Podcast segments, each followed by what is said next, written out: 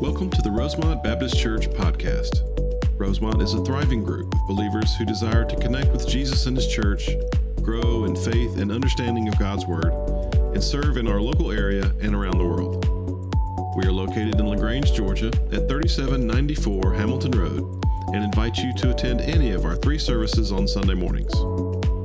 Please visit our website at rosemontchurch.org for more information.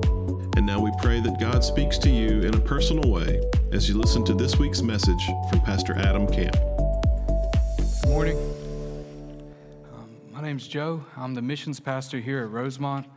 Uh, obviously, uh, I know a lot of people were with great anticipation expecting us to start the Exodus sermon series. Uh, unfortunately, Adam uh, just didn't feel great this week.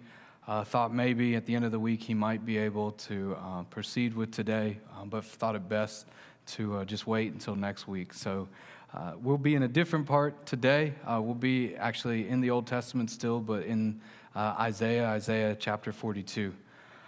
But um, before we get started, I just wanted to say uh, one other quick thing. as some of you know, um, my mother passed away a few weeks ago, and, and many people from this church, from this congregation, uh, reached out um, in prayer, uh, giving meals, uh, and just really kind messages. And I just really appreciate that. It was deeply appreciated by my family, and it's really helped us through uh, navigating through this season. Uh, but let me, uh, let me pray, and then we'll go ahead and get started. Father, we, we thank you. God, we love you, and, and we just give you all the praise this morning. God, we pray that the songs that we've sung this morning, our minds, our prayers, our hearts have all been pleasing to you and that they've glorified you exclusively. And God, I thank you for this church, for this congregation that's assembled today. God, help us to focus on you, on your word this morning, and help us to keep it and hide it in our hearts and then share it with our world. We pray all this in your son's name. Amen. So, Today, like I said, we're going to be in Isaiah.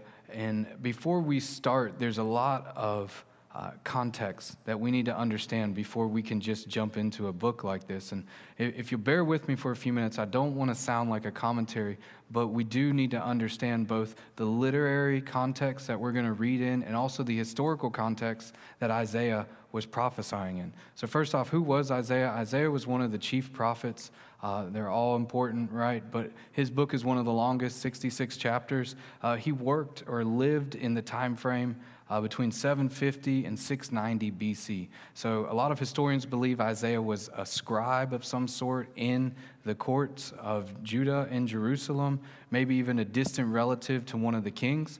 So he was very much present, had a lot of time and contact with the kings of his day and age. He served under five different kings, starting from Uzziah, who you can read about in Second Kings, all the way through Manasseh and even underneath the reign of Hezekiah, who's a pretty well known uh, king of the Old Testament. So, a lot of his prophecies, I mean, they're pretty famous. We read them at Easter when we're talking about uh, the Messiah. We're talking about Jesus. We read them at Christmas. Isaiah 53 comes to mind. Uh, but let's remember, though, that as we read it today, we have both the luxury and the privilege to be able to read it through the lens of the 21st century with the understanding of who Jesus is. And so we have to remember that the immediate readers of, this, of these prophecies, when they were reading them 2,000 years ago, 2,700 years ago, they didn't know Jesus yet. He hadn't come to save them to redeem them. And so we get to read them in that context, though. So, uh, some historical uh, ideas about who Isaiah was and the time frame he lived in. So, we have to understand about Israel and about Judah. So, we know that there was King David, same king, same guy that um, killed Goliath with the stone. We've all heard that story. David had a son, Solomon. Solomon, the wisest man in the world, built the temple.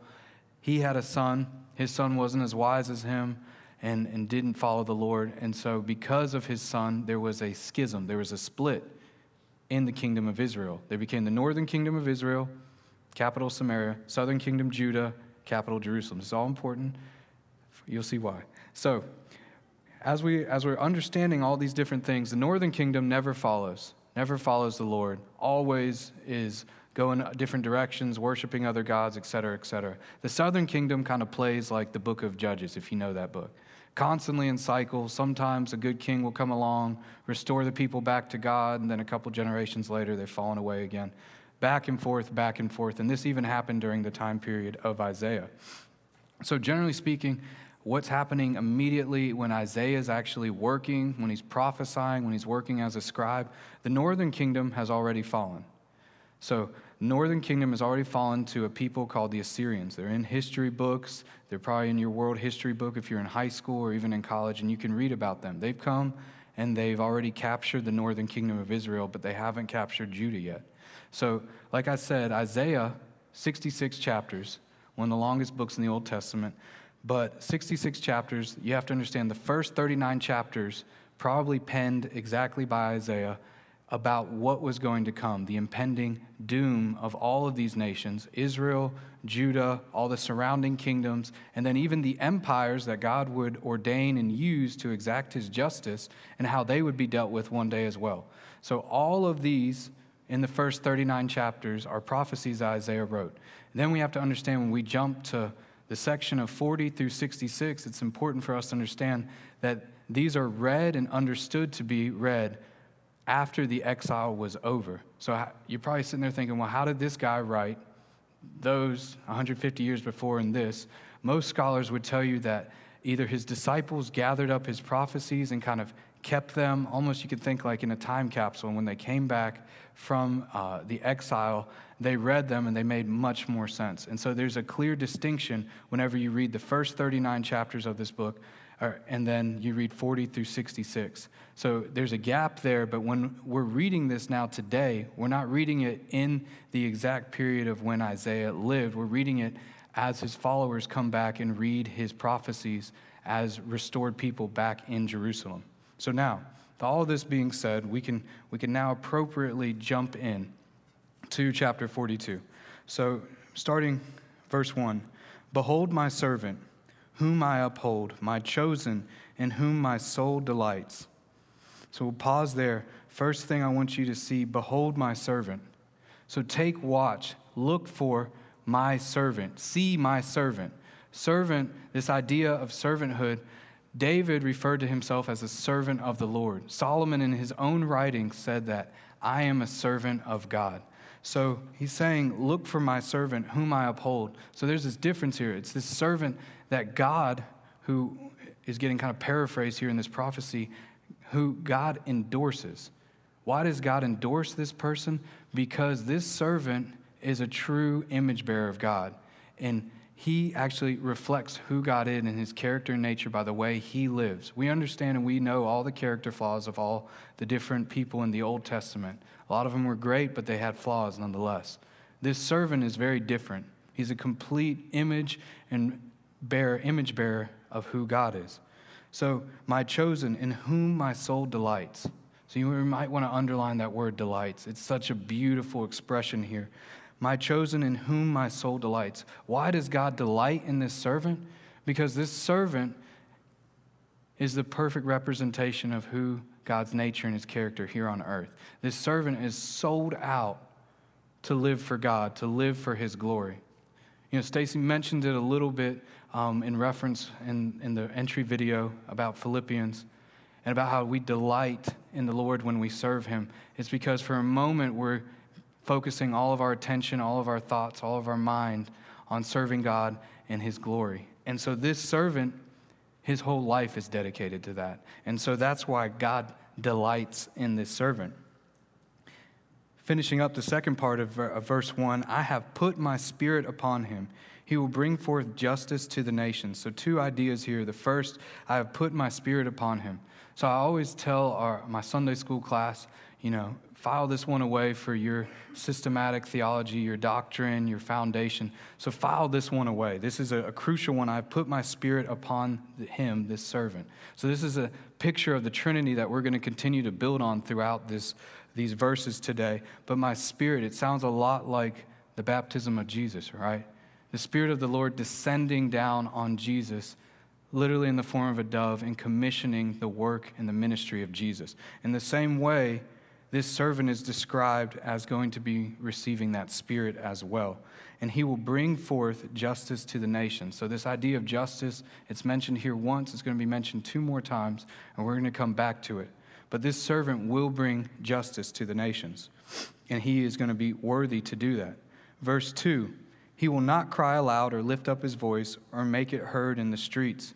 So here, here's this prophecy describing who this servant is, because right, we're supposed to be beholding him. We're supposed to be seeing who this servant is. So what is this servant going to look like?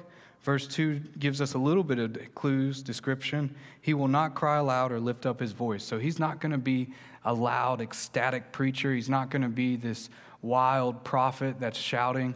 It's going to be very low, very meek, very humble. It's not going to come like you would think of the servants of old, like these bold and proud kings. It's going to be a very different feel. He's not going to be shouting in the streets. And so these people probably reading this text, like I said, we have the luxury of reading it today through the lens of the gospel. But they were probably thinking, who's this guy going to be? How am I going to know him if he's not going to say anything? But we know that through the life, death, resurrection, through the example that Jesus left us, it's undeniable about how he impacted. So if we continue on, there's another kind of confusing part. A bruised reed he will not break, and a faintly burning wick he will not quench. He will faithfully bring forth justice. So there's that word justice again, this idea of justice. But you're probably thinking, all right, so this is why I don't ever read the prophets, right? They, they have these weird expressions, these weird images, and I, I don't even know, bruised reed, you know, and, and putting out a candle. So there's, there's two ideas at play here. So one is that this guy is going to be gentle. This servant is going to be very gentle, and it's not here to extinguish hope. So, the first image, the bruised reed. So, I went to a sunflower patch yesterday with my family, right? We went, checked it out. They all bloomed back in Labor Day. So, by now, the stems are starting to droop a little bit. They're starting to kind of fall over. And with the slightest touch, you can just snap one off pretty easily. And I mean, they're, they're definitely bruised from where people have walked all through them, trying to get that perfect picture. They're definitely starting to snap off. But this servant is described that he won't break the bruised reed. He's not going to come to snap anybody off. He's going to come with the most delicate and gentle of care. Furthermore, this idea of a faintly burning wick he will not quench. So imagine you light that candle in your house, you put it on your countertop, you leave it there all day long. We all know that it starts to pool with that wax, and finally, by the end of the day, after it's sat there for hours, there's a tiny little flame there. It's barely holding on. The servant is coming not to put that flame out, not to extinguish it, not to put out hope. So, again, this idea that he's not coming to be some great Lord. He's not coming to be some mighty force, mighty power. He's actually coming with great care and great consideration for those that are weak. So, jumping in, verse 4, man, this is like the pinnacle of this first section. He will not grow faint or be discouraged till he has established justice in the earth, and the coastlands wait for his law. So, let's pause there. I want everyone, real quick, if you would, flip to Matthew 12 with me. Flip all the way to Matthew 12. We're going to be starting in verse uh, 14. So, real quick, Jesus in Matthew 12, he's just healed somebody on the Sabbath. We all know how the Pharisees felt about that. You know, in one part, they said, you know, there's six days for healing, like, you know, leave the Sabbath alone, don't heal anybody. So it was so ridiculous how they felt about the Sabbath. So Jesus just heals this man on the Sabbath. The Pharisees, here in, verse 14, but the Pharisees went out and conspired against him how to destroy him, meaning Jesus. Jesus, aware of this, withdrew from there, and many followed him, and he healed them all and ordered them not to make him known. This was to fulfill what was spoken by the prophet Isaiah. So, who is the servant from the Bible the Bible answers that question. Behold, my servant, whom I have chosen, my beloved, with whom my soul is well pleased. I will put my spirit upon him, and he will proclaim justice to the Gentiles. He will not quarrel or cry aloud, nor will anyone hear his voice in the streets. A bruised reed he will not break, and a smoldering wick he will not quench, until he brings justice to victory. And in his name the Gentiles will hope. So I think we've all probably figured it out before we got there, but it's very clear the servant is Jesus. The description of the servant is Jesus. He is the one that's coming to restore and rescue Israel. and redeem Israel. And so they were to look out for the Messiah, but they did not know him. They didn't really understand who he was going to be. So if we go back now to verse 4, and why I said this is one of the, the critical things I want us to hold on to this morning as a church. He will not grow faint or be discouraged. Jesus will not grow faint or be discouraged till he has established justice in the earth. So if you wanted to have like a, a memory verse, a heart verse, what a promise that is for us. That Jesus, he's not going to get tired. He's not going to lose sight of his mission. He's not going to get bored with it or anything like that, kind of the things that traps we fall into until his justice has been served on the earth. It's an incredible picture of the way Jesus works incessantly for you. And, and why does he do it? Because, and how do we know that he does this? Because God delights in him, because he's completely sold out for God's glory. Back in verse 1, the description of the servant comes kind of full circle here. So we know he will not grow faint or be discouraged until he establishes justice in the earth. So, again, this is the third time the word justice, you've probably been underlining or you've seen that now, this repetitiveness of justice. So, we know that this servant, unlike the servants before him, unlike the kings, prophets, judges, whomever was dubbed that term servant, Moses was considered a servant, any of those people were unworthy to execute justice because they were flawed. But this servant is different. This servant is worthy to execute justice, and he will which is a profound promise that we can cling to as well.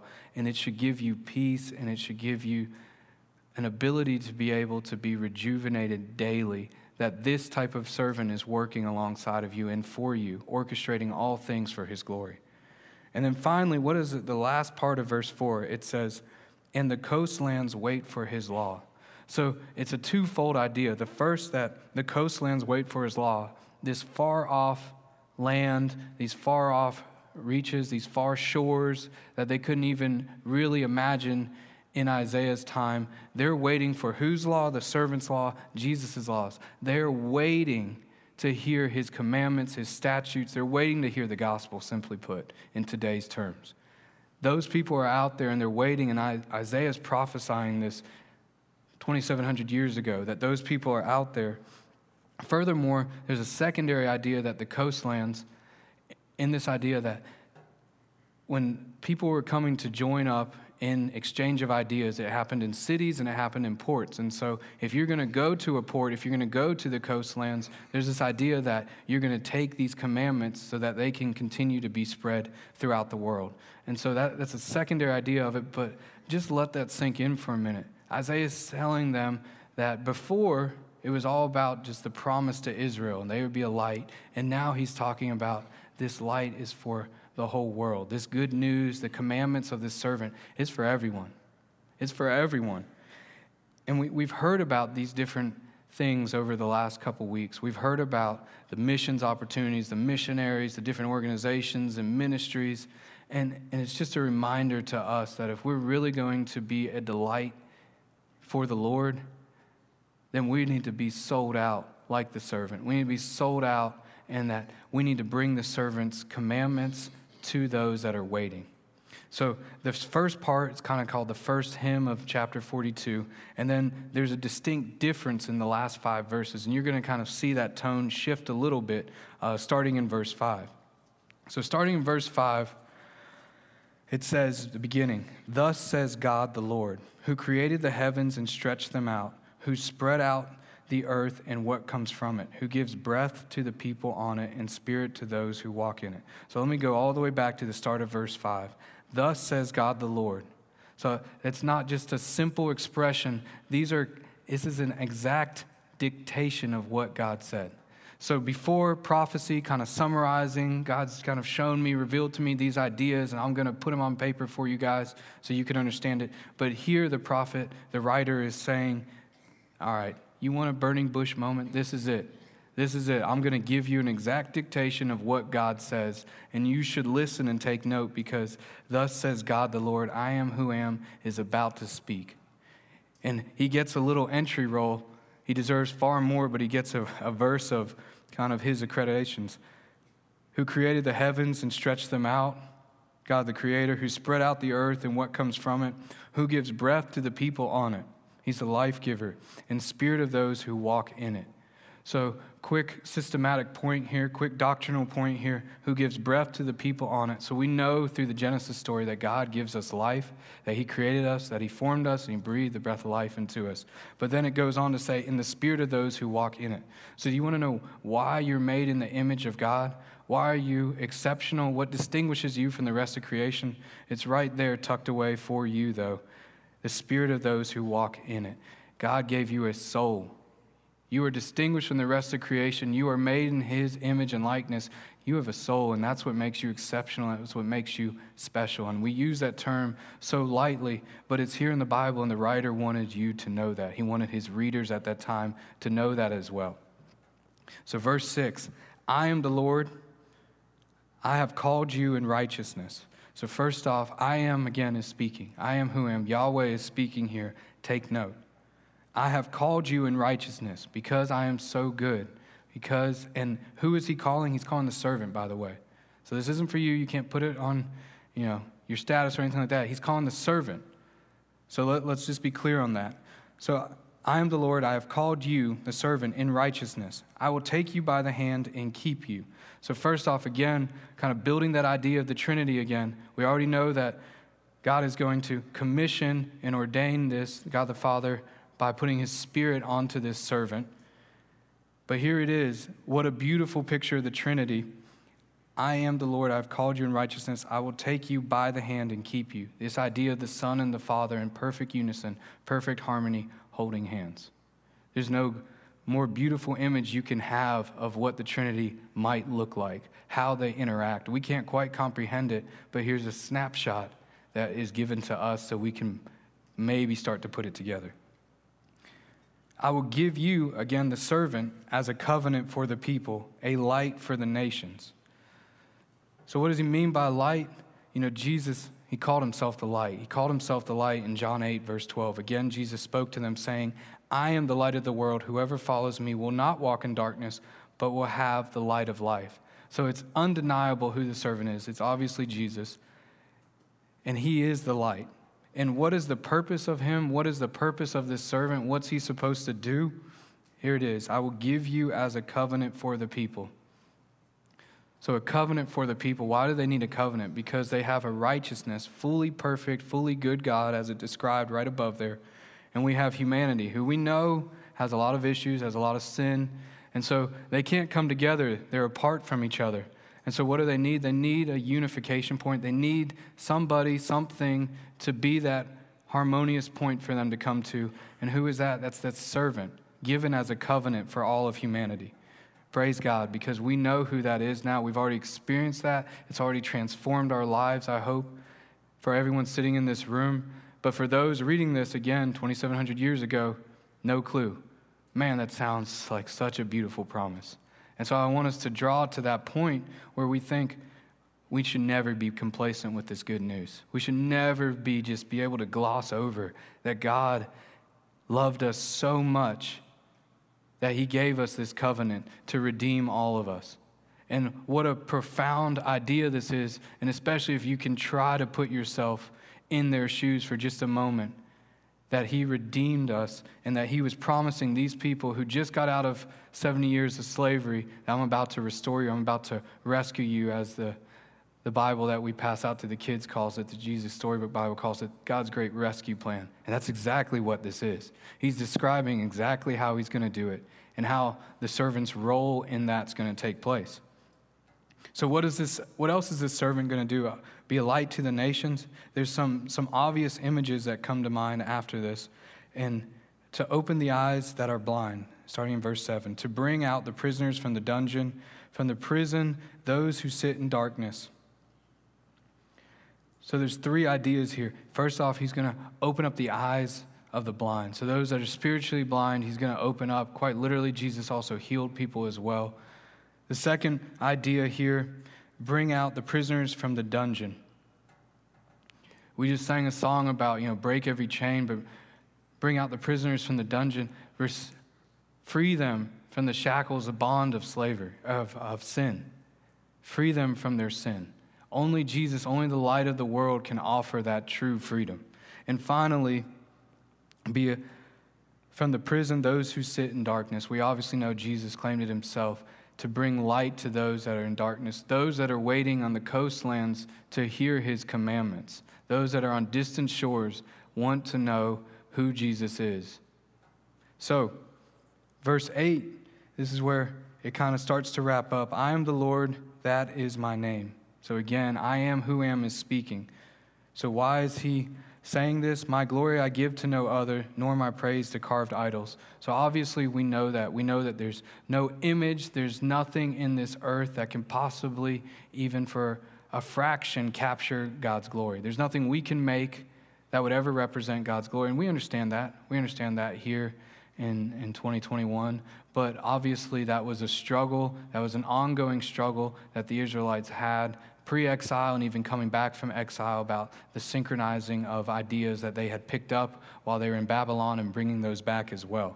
So he just wants to clarify hey, there's nothing that you can bring back, no trinket, nothing, no statue that's ever going to be a representation of who I am. Furthermore, behold, the former things have come to pass, and the new things I now declare. So, what does this mean? So, like I told you, we have to understand what we're reading in the context of it. The whole first 39 chapters, what the prophet's saying here, what the writer is saying is that all those former things I told you were going to happen, I guess what they happened. And so, what does that make me? That makes me a true prophet because prophets in the Old Testament, in the Old Testament sense, were never wrong. So everything I told you was going to happen the first 39 chapters of this book have happened. So you can have confidence now that, what does it say? The new things I now declare before they spring forth, I tell you them. So now you can have confidence that what you're reading here, starting in chapter 40 all the way through the end, is going to happen as well. So who's guaranteeing this? I am who am, the Lord, Yahweh. He is guaranteeing that these prophecies that you've already read have come to pass. Give him his credentials, and now that they will happen as well. So when we, we think through all of these things, 2,700 years ago, this is, this is a profound text, it's deep. What do we take away from this? Why is it relevant to us today? How does the church use it here and now? There's, there's some critical things I want you to know. First off, you know who the servant is. You know him. His name is Jesus. He is your Lord and Redeemer. We understand the gospel. We have that in our hands. You were chosen for whatever reason to know the gospel as well. So, first off, you know the servant. There's no speculation, there's no wondering. I wonder who he could be. When's he going to show up? What's he really going to be like? How's he going to restore justice to the earth? He's, he's already come, he's already done it. And now you're entrusted with this information. Secondly, you know his laws. So remember the distant coastline, remember the distant shore. There are people waiting. That's what the Bible says. They're waiting for his commandments. They're not like, you should just go there and share them because there's people there. No, there's people that he has chosen that are waiting to hear this good news. And that, that's what the whole purpose of these last three, four, five weeks have been with, with the missions kind of focus is that whatever path God has chosen for you, whatever has put you in, whatever path that you're on, use it for His glory. Use it for His glory and go and share the commandments of the servant. It talks a lot about justice here, and I want to make sure that I define this clearly for you that the servant is worthy to execute justice. He's worthy of that. We always say God is love, but make no mistake, God is justice as well. And I want you to hear that very clearly from this pulpit that God is justice too. And because of his tremendous love, he is justice and vice versa. So, what do we do with all that? We know that we want to be a delight in the Lord. We want him to delight in us. How did the servant find favor with God? Why did God delight in the servant? Because he worked exclusively incessantly for God's glory. And I know that for us to say, like, I'm going to I'm to go out and do it, I'm going to go out and be just 100% all in for Jesus, all in for his gospel. And by five o'clock today, like, we're going to get off path a little bit, me included, because the spirit is willing, but the flesh is weak.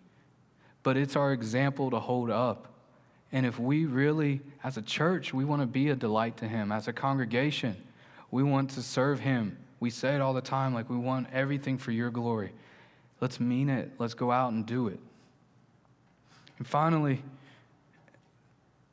I just ask that as we move into time of invitation, that, that you would really take hold of this truth, that you would take hold of the promise of the servant, the promise that He's working. As we're saying this sermon, He's working out all things around the world. He hasn't stopped, He hasn't lost sight of His mission since He left us with the Great Commission. He is still working until He brings back His justice. And so I ask that as a church that that would be our prayer in this, in this time of invitation, that we would focus on how, God, how can I, I delight you? How can I be sold out for your glory? What talents, what gifts, what ways can you use me to be just on fire for you? And there's going to be seasons of it. There's going to be seasons where, man, we're just hot. We're on fire for the Lord. And there's going to be seasons where we need to remember the promise and look back to Him because we know, hey, the servant's pushing forward. Are you? And so, as, as we finish up today, I want to pray for the church. I want to pray for this congregation. And I just want to pray that we will continue to focus on those things. God, I, I just ask, before I ask, I just want to say thank you. I love you, God, and I thank you for your justice. I thank you for what you've done, how you orchestrated movements of empires, of people. Also, you could bring the servant for humanity as a covenant. God, we are in awe of this message. Let us never, never get complacent with it. Let us never just brush over it. All your majesty, all your awesomeness. God, help us, help our church really move forward, really be sold out for you. God, I ask that you would move the members of this church to want to be a delight to you. And God, help our church in everything we do, everything we say, everything that we pray be for your glory.